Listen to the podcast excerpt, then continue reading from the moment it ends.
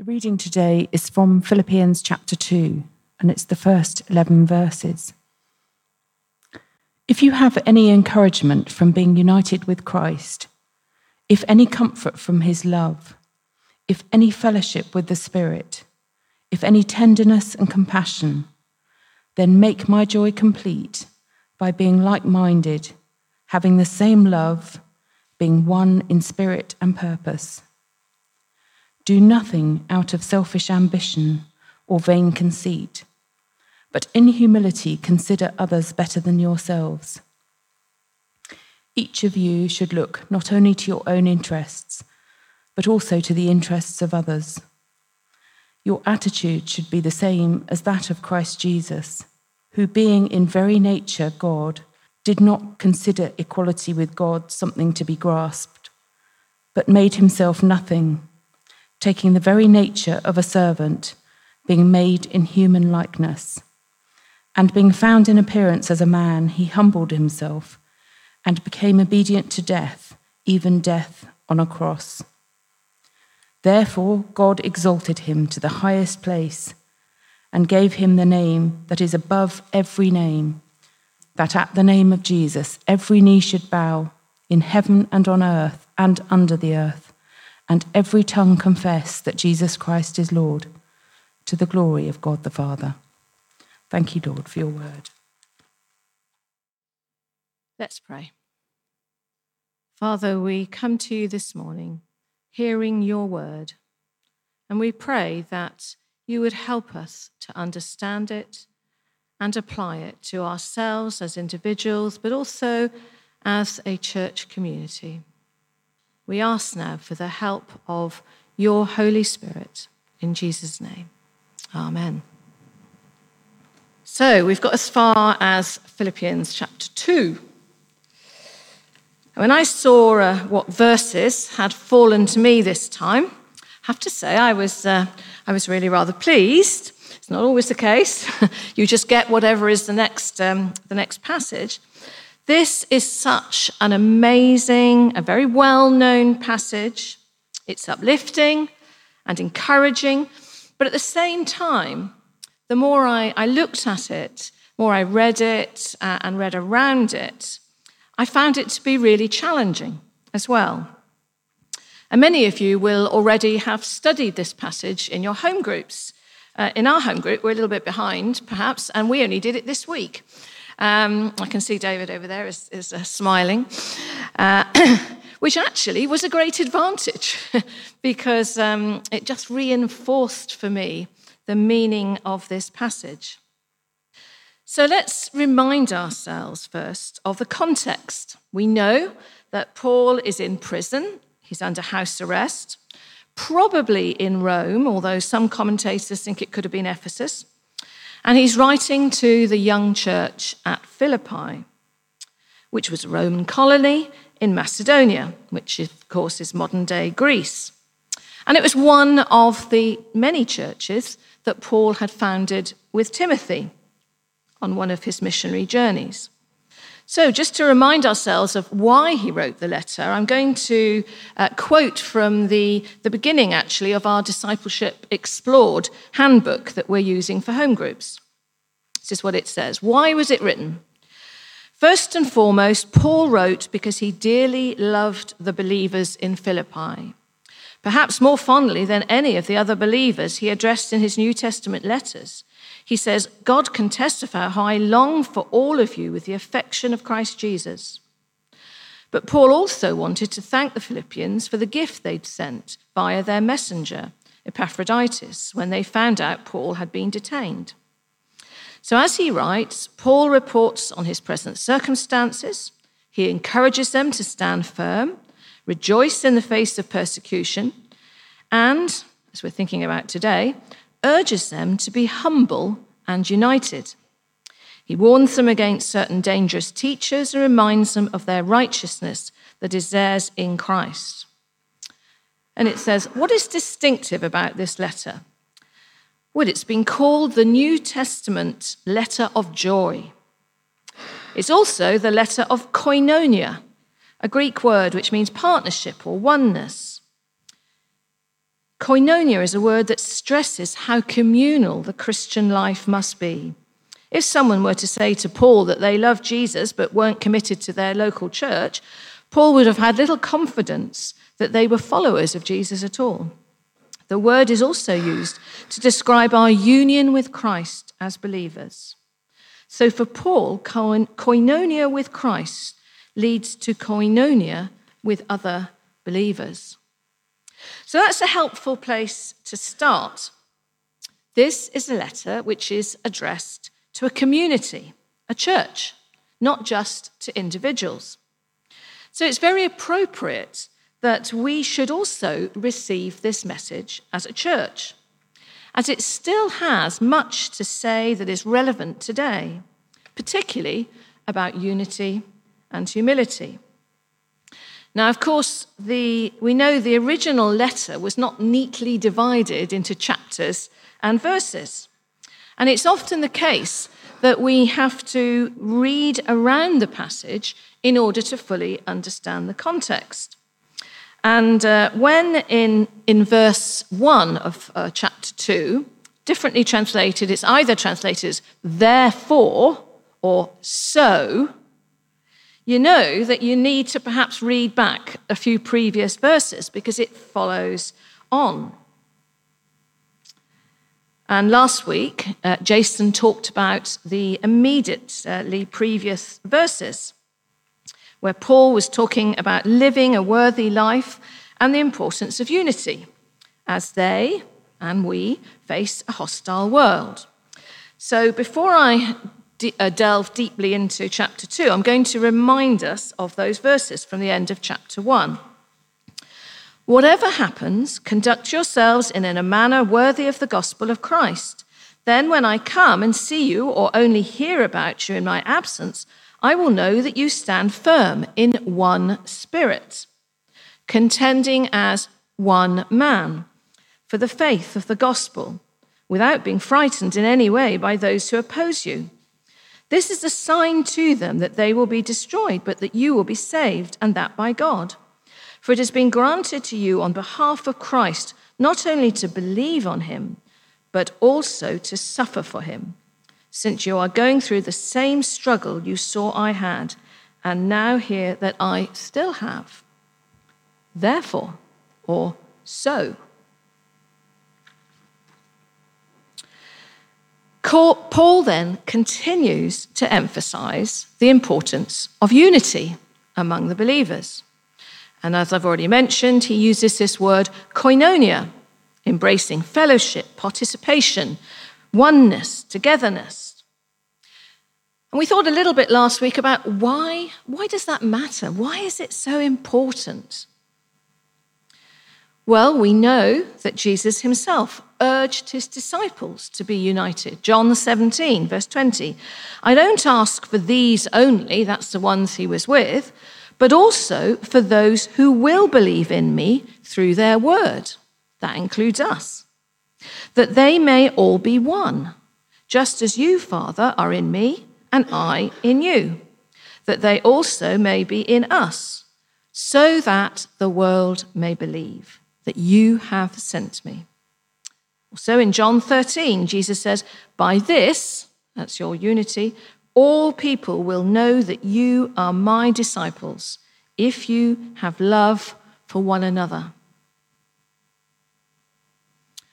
Those are very strong reasons why we should be united, why there should be a strong sense of unity. Love for one another is a very powerful witness. It emphasizes the credibility of the gospel. But Paul is also saying in these verses that our unity, that is, working together for the gospel and loving each other, is actually good for us too. Now, you probably remember that I'm quite keen on Tom Wright. And uh, I, uh, I looked at the commentary that he wrote about this letter, and I want to just quote um, a paragraph from this about these opening verses. The motivation for unity is set out in verse 1. You should want to live this way because you know, all Christians should know, the comfort that comes from belonging to the king's family, from being in Christ. In addition to the comfort that comes from belonging to this family, there should be a growing sense of love within the family, a love that sustains and cheers you from day to day. As the Spirit lives within Christians, directing and strengthening them, and as they see one another also being, so to speak, spirit carriers, they can hardly help the sense that they should work together in a single direction. Finally, all this should produce the natural human emotions of affection and sympathy. If, with all this, you still don't want to work at living in unity with your fellow Christians, something is seriously wrong somewhere. We often talk, don't we, about the church family.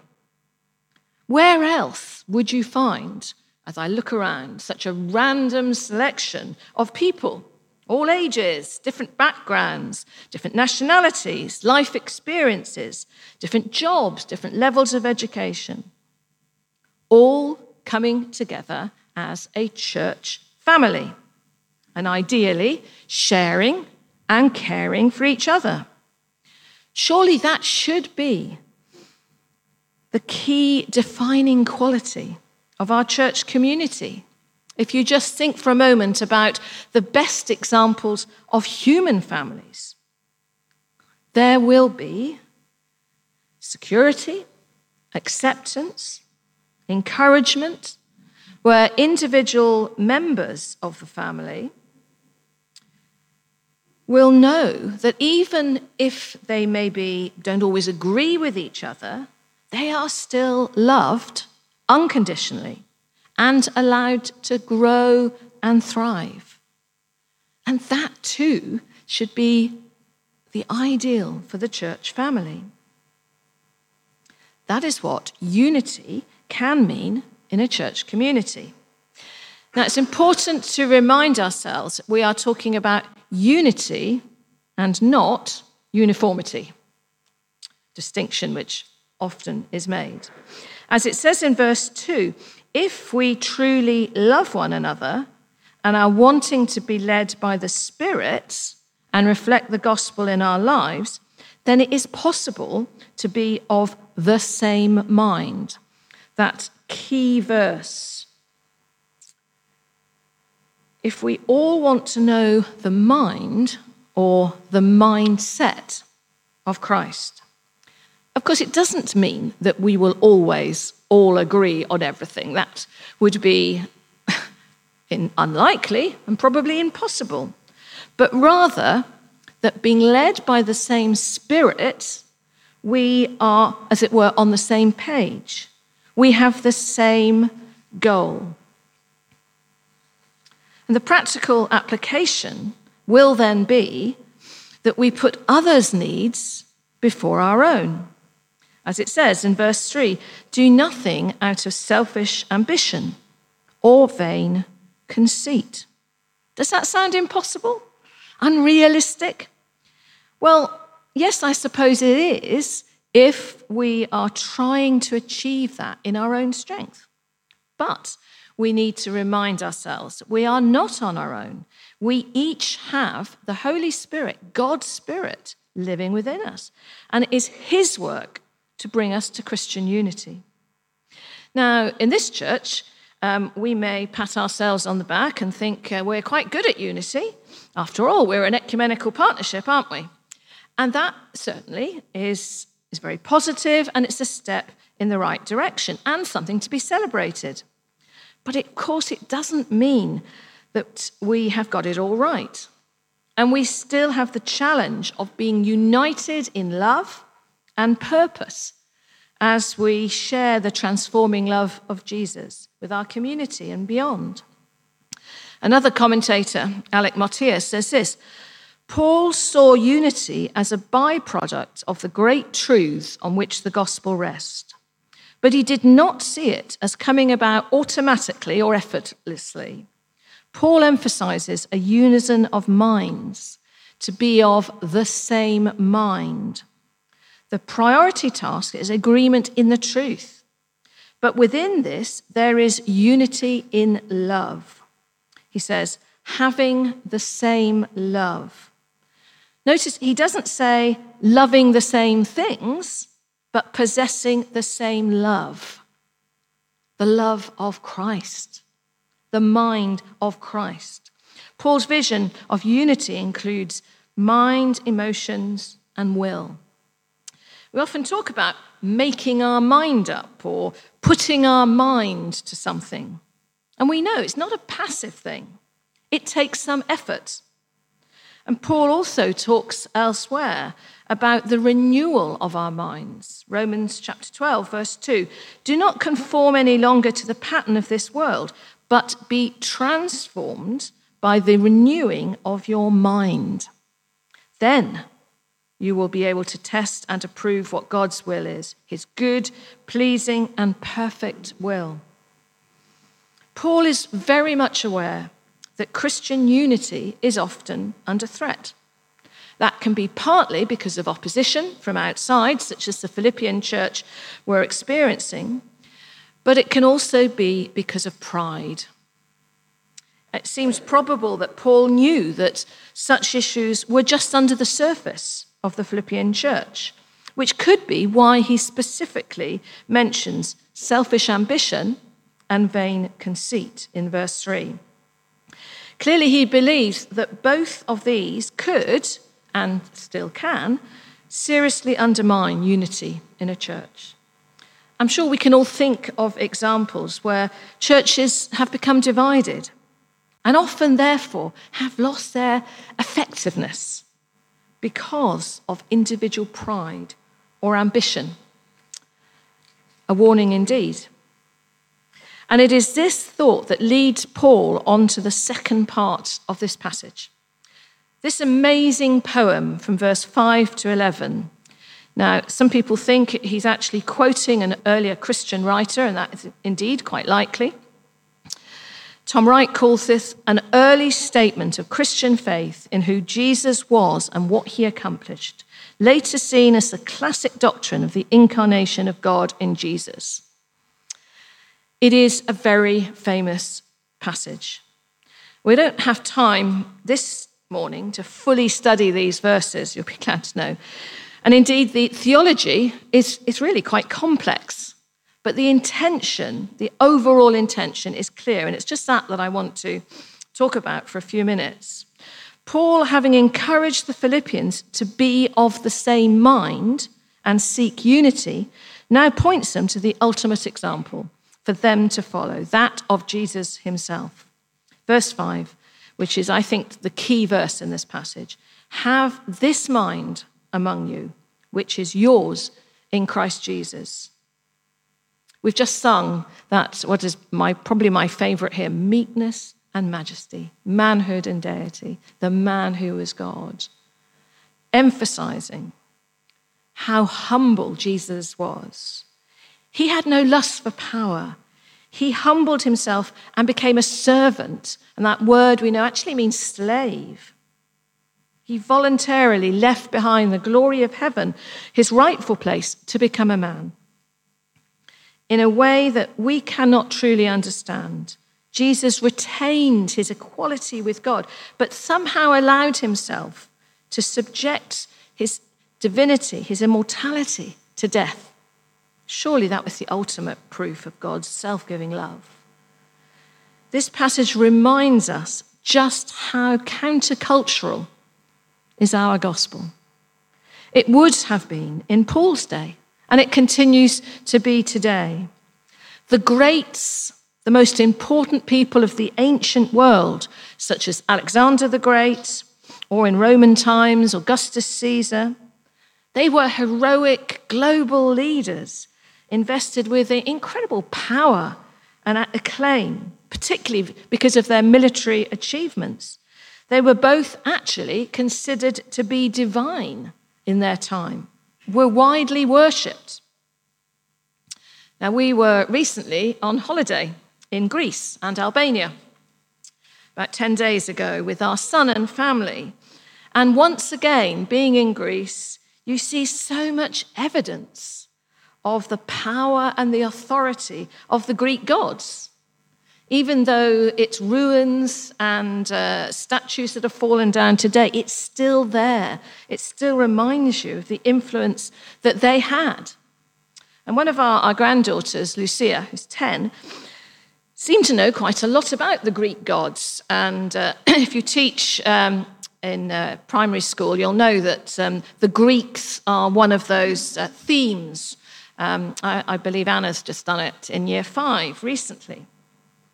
And one day she, she rather pointedly asked me, Why is it that the Greeks had so many gods when we only have one God? I wasn't quite sure whether she felt badly done by there, but um, tempted as I was to explain the full gospel to Lucia, I simply limited myself to describing the God that we worship and reminded her that our God is one God and is a God of love.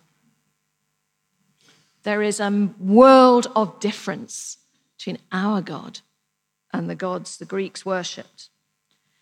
remember, that is the world that Paul was talking in. Jesus of Nazareth, the servant king, could not have been more different to those gods. A God of self giving love who abandoned his rights for the sake of the world. The God who took the form of a servant, who humbled himself by becoming obedient to the point of death, but also the one at whose feet ultimately every knee will have to bow and confess that he is Lord. And so, what what actually can we learn from this passage? What are the challenges? What can we take away? Well, I believe that verse, as I've said, verse 5 is, is key. Your attitude should be the same as that of Jesus, having the mind of Christ. As Christians, we are called to unity and also humility. We are to be of the same mind of Christ, to have his priorities his principles, his selfless love, and his humility. Well, that sounds like a, a massive ask, doesn't it?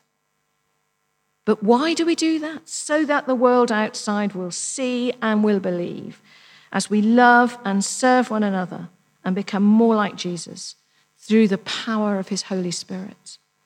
And I want to just finish by quoting a, a well known hymn. Those of you who are in the Girls' Brigade will know this one. The first verse, it's a prayer, really. May the mind of Christ, my Saviour, live in me, live in us from day to day, by his love and power controlling all I do and say. Amen.